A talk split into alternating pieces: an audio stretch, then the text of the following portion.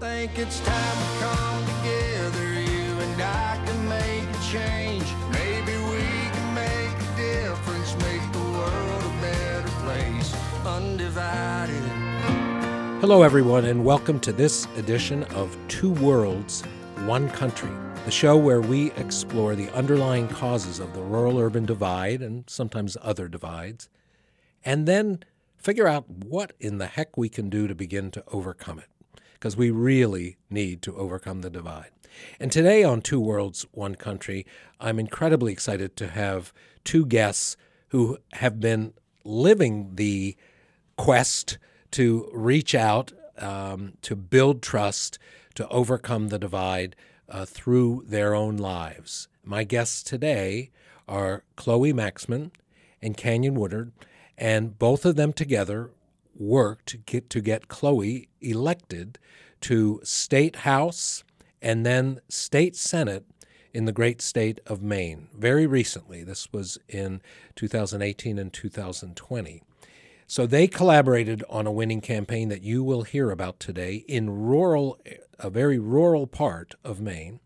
And subsequent to that, they've also collaborated to write a marvelous book called Dirt Road Revival and have now started an organization that helps to promote the ideas that helped them win seats in rural Maine, help Chloe win seat in rural Maine. And that organization is called Dirt Road Organizing. So we're thrilled to have with us today Chloe and Canyon. Good morning. Good morning, Anthony. Thanks for having us. You Good, bet. good morning. Great, wonderful. So we're going to start with um, a little bit of background on both of you, if that's okay. We'll we'll start with Chloe, um, a little bit about where you were born and raised, and uh, kind of moving up to some of your early organizing in college, and I think that's where you and Canyon uh, connected, if I recall.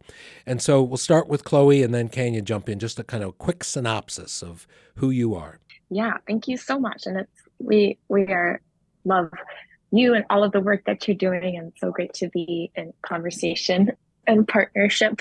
I grew up in a small town of about 1,600 people in rural Maine, and uh, I just really love where I'm from. I love I love my community. I I love everything about it, and my whole life has really been about asking myself the question, how can I best fight for my for my home? Um, my my rural hometown, like so many rural hometowns, is is quite conservative. But growing up and living there, it's not about political party. It's about your values. Are you a good person? Do you show up when someone needs you? I think those values are getting more and more politicized as Mm. as we march on into the 21st century. But that's still why I love my hometown and fight for it. I I started to do a lot of organizing work when I was in high school, getting exposed to you know the power of young people when they band together to do something. Then I, I went to Harvard for college and did a lot of fossil fuel divestment work there.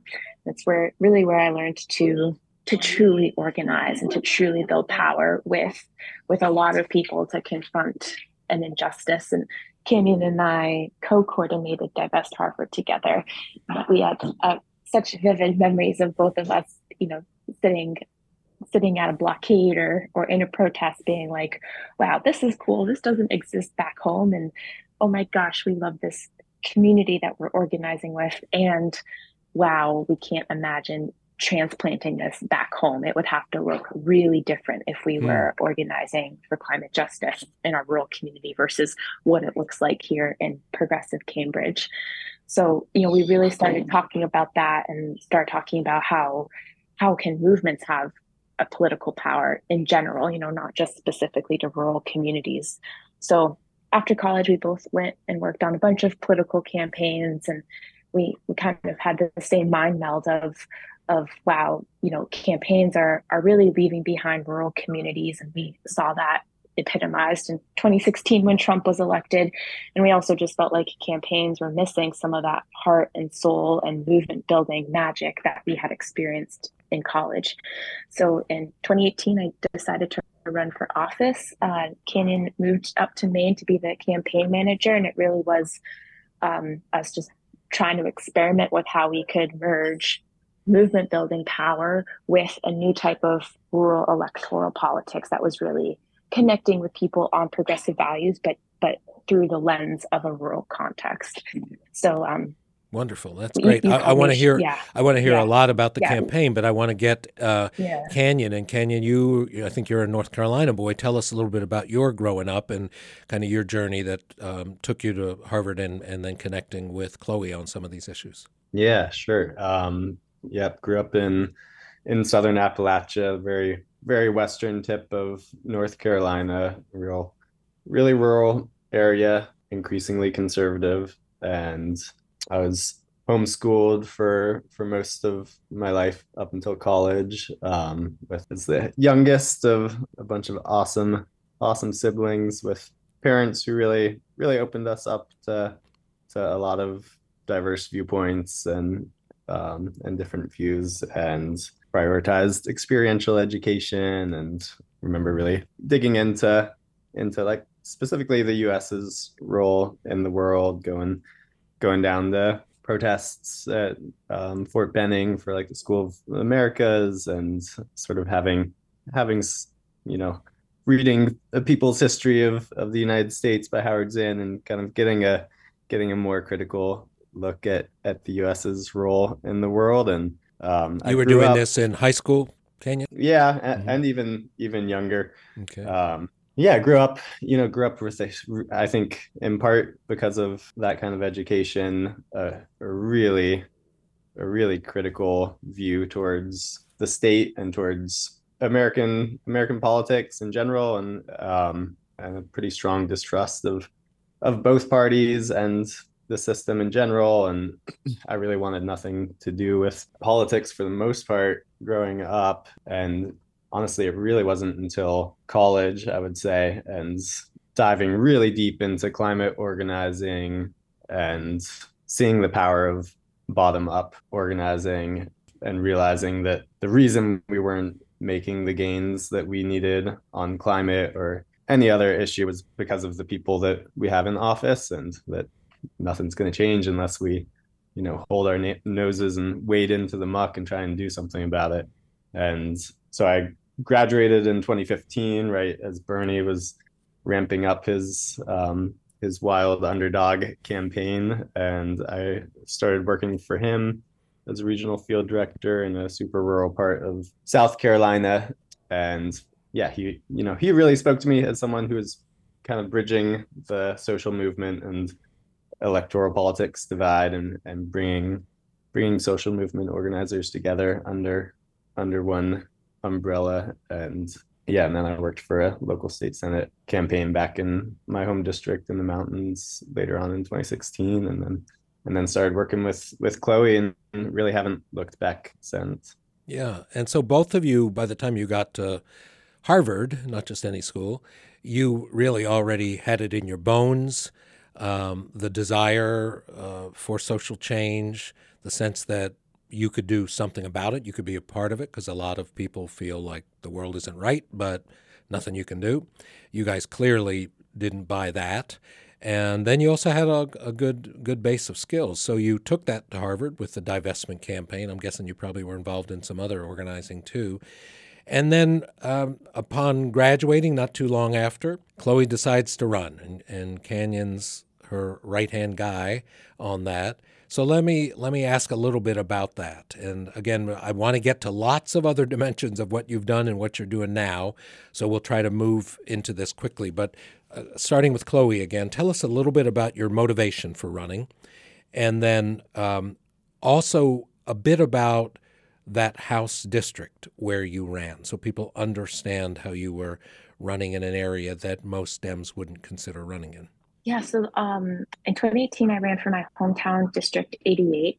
The the House districts in Maine are pretty small. It's about it's about 9,000 people, uh, and it's a it was a plus 16 Republican district that hadn't been won by a Democrat since it had been redistricted at the beginning of the decade.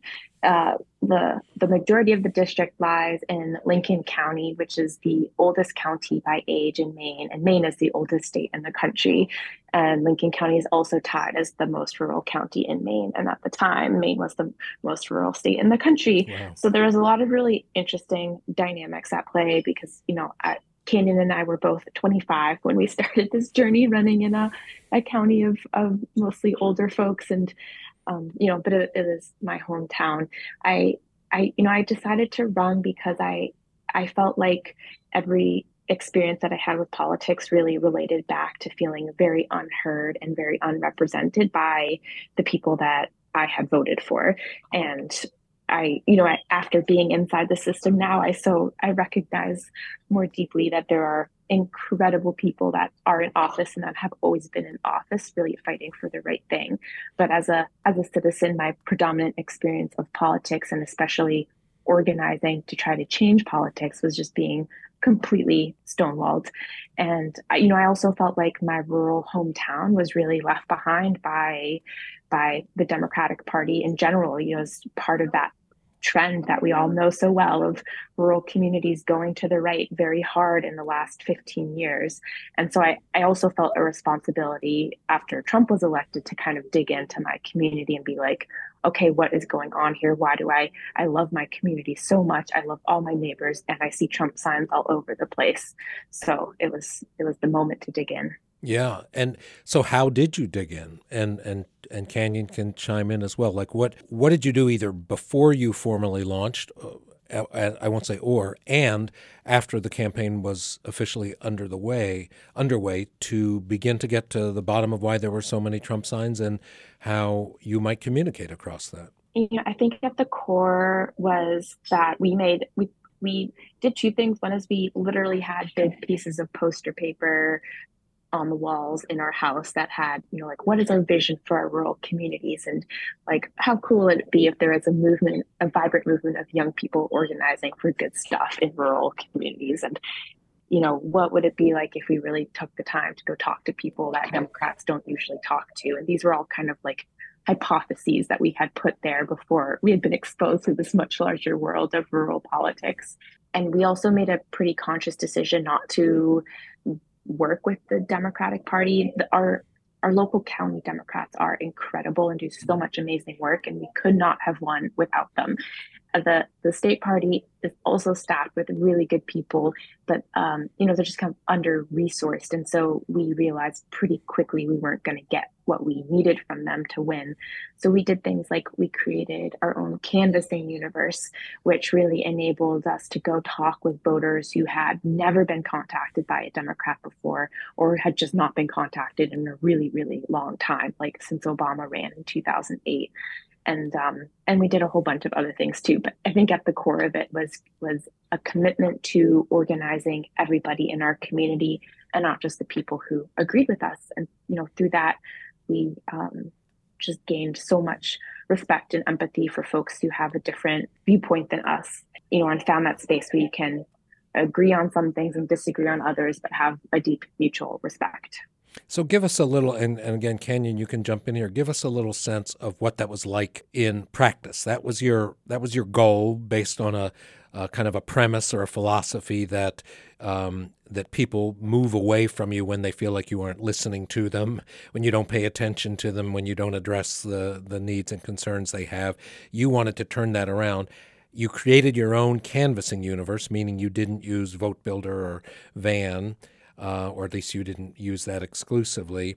But what did that look like in practice, too? Yeah. So, uh, um, just uh, for, first off, we did we did use Vote Builder very much leaned into that, but rather okay. than rather than just kind of taking the target universe handed down by the state party dug into that data and created our own so that we made sure to to reach the folks that we needed to reach in in a district like this because we needed to go pretty deep into conservative independents as well as pulling over a significant chunk of Republicans to to win in that district and you know I think I think zooming out a little bit at its at its core it was about Democrats Democrats having lost relationships in in these communities. You know, when we were when Chloe and I were in high school, the partisan split of rural communities was dead even.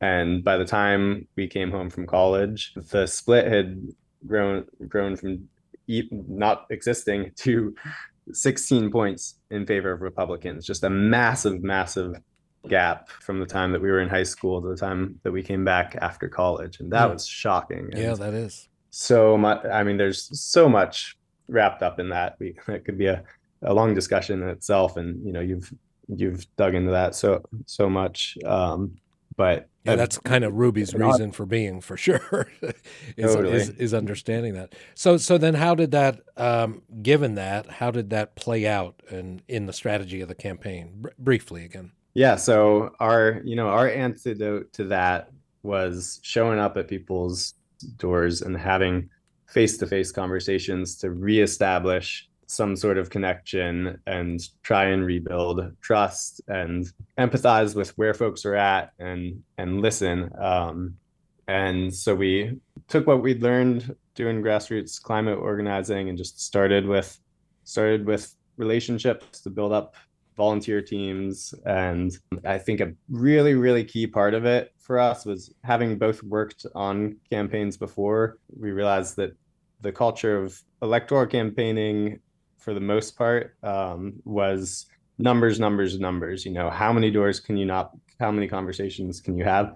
And nobody was measuring the quality of those conversations. And from where we were situated in in the campaign apparatus, we could see that that was really doing a disservice to candidates and to the party, and that we really needed to just slow down and focus on what what actually is the quality of these interactions and then who you know who are we actually reaching out to?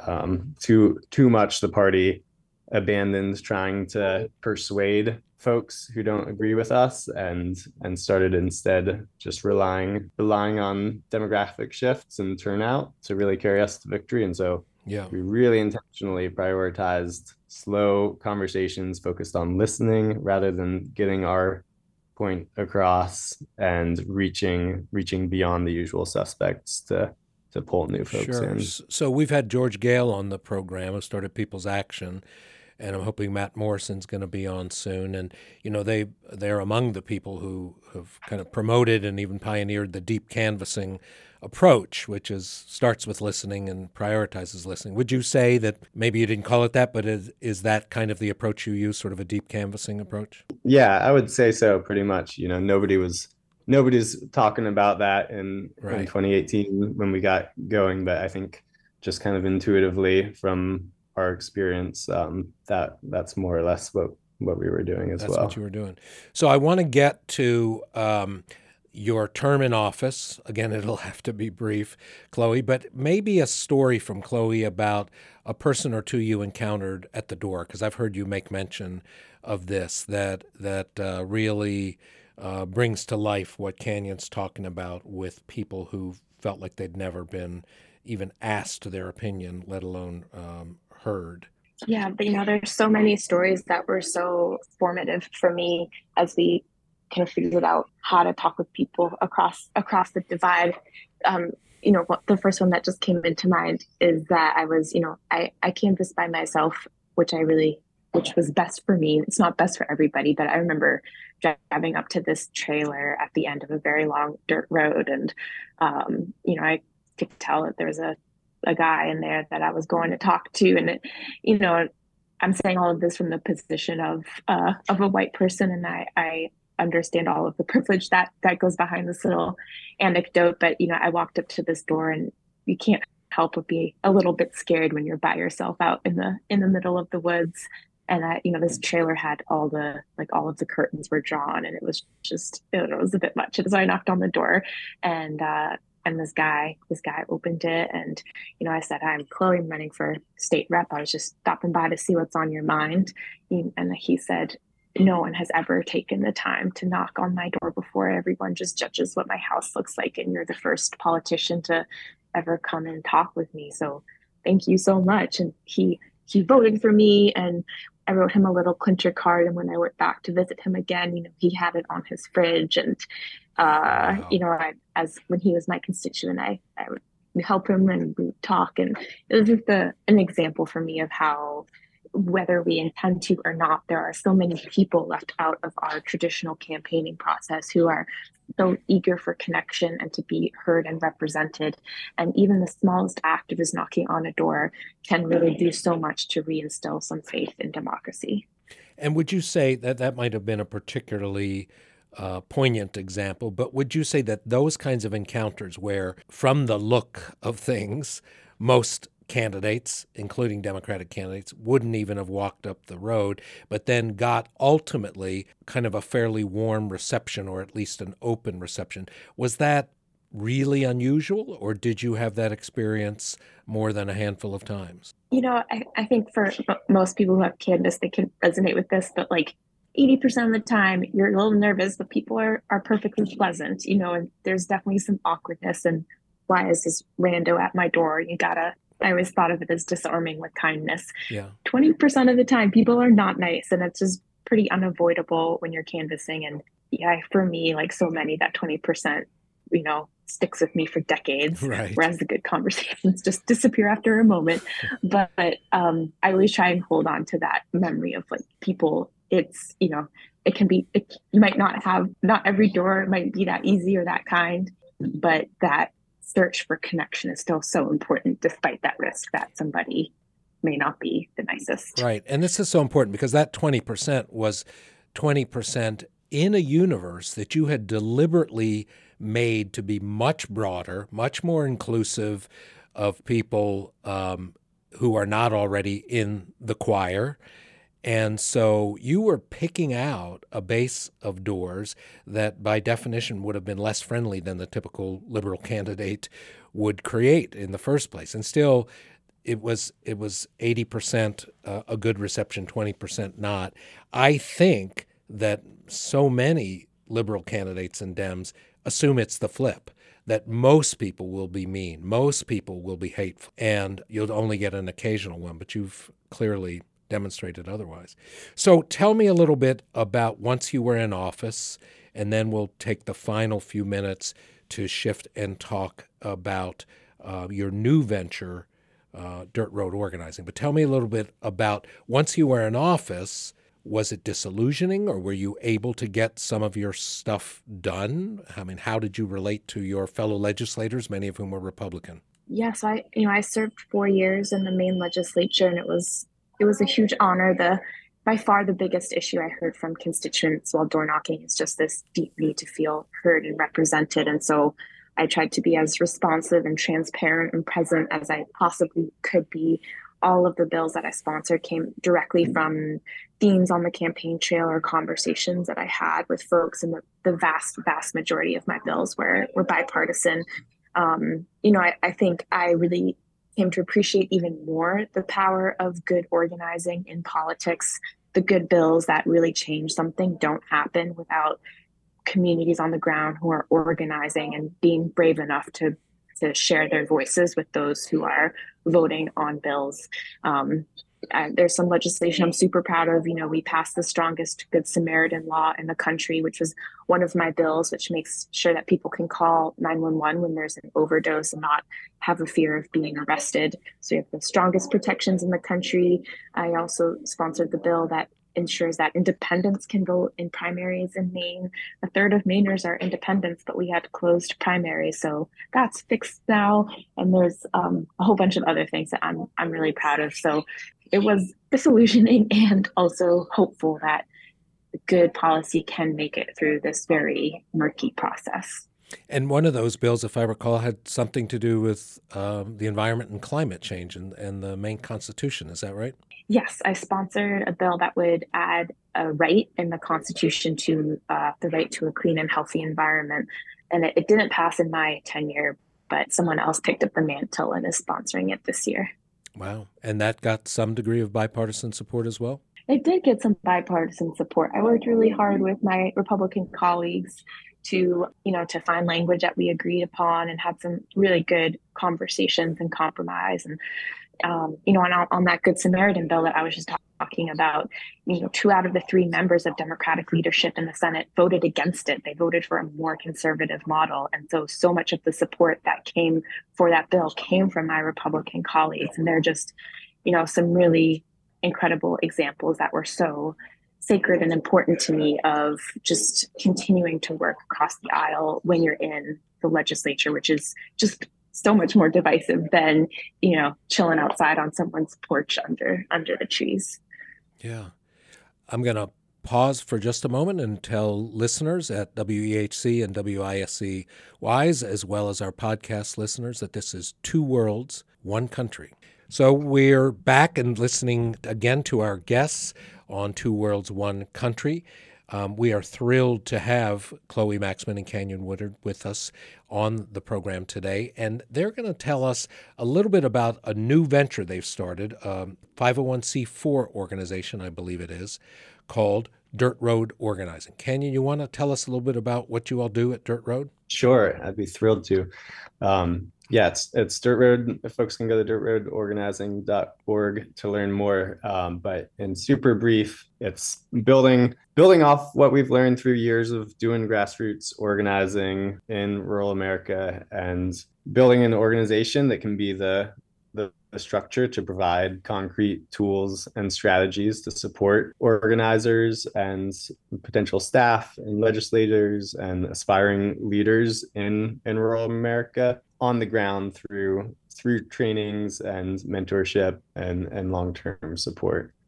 Is it um, strictly political so when really, you talk i'm sorry Canyon is it strictly um, like electoral candidates and their staff and volunteers that you're training or is it broader than that? Yeah no the primary the primary work is is broader and and investing in grassroots community power building in in rural community communities. Um, and then and then we're also doing some work with with potential candidates um, as well. So providing trainings for for those folks too. This is exciting. And is it up and running yet? It is. Yep. We we just launched and um, we're we're going to have our our first cohort of of potential staff and and candidates launching this summer, and we're we're also doing some work with local orgs and and county committees as well. That's that's already already rolling. Fantastic, great. Tell me the website. Tell our listeners the website. Yeah, it's dirtroadorganizing.org. That's a pretty easy one to remember. dirtroadorganizing.org. That's great. So we're going to wrap up, and you all are coming back. I uh, went off air for a minute to secure that um, secure that commitment from you, and and because we've really just begun to scratch the surface, and I want to get into more deeply uh, what you're doing at Dirt Road Organizing, and I also want to talk about your book, Dirt Road Revival. But we'll do that next time. Chloe, do you have any closing words for us before we sign off for this first of two segments with you all? Just thank you so much for for having us on and so so great to chat about our favorite topic. Oh cool. That's great. Well thanks again. Uh, it's been a pleasure having you all and i'm excited to have you back. This has been two worlds one country the program that explores the underlying causes of the rural urban divide and then talks to fabulous folks like chloe and canyon who are actively working to overcome them undivided. Yeah.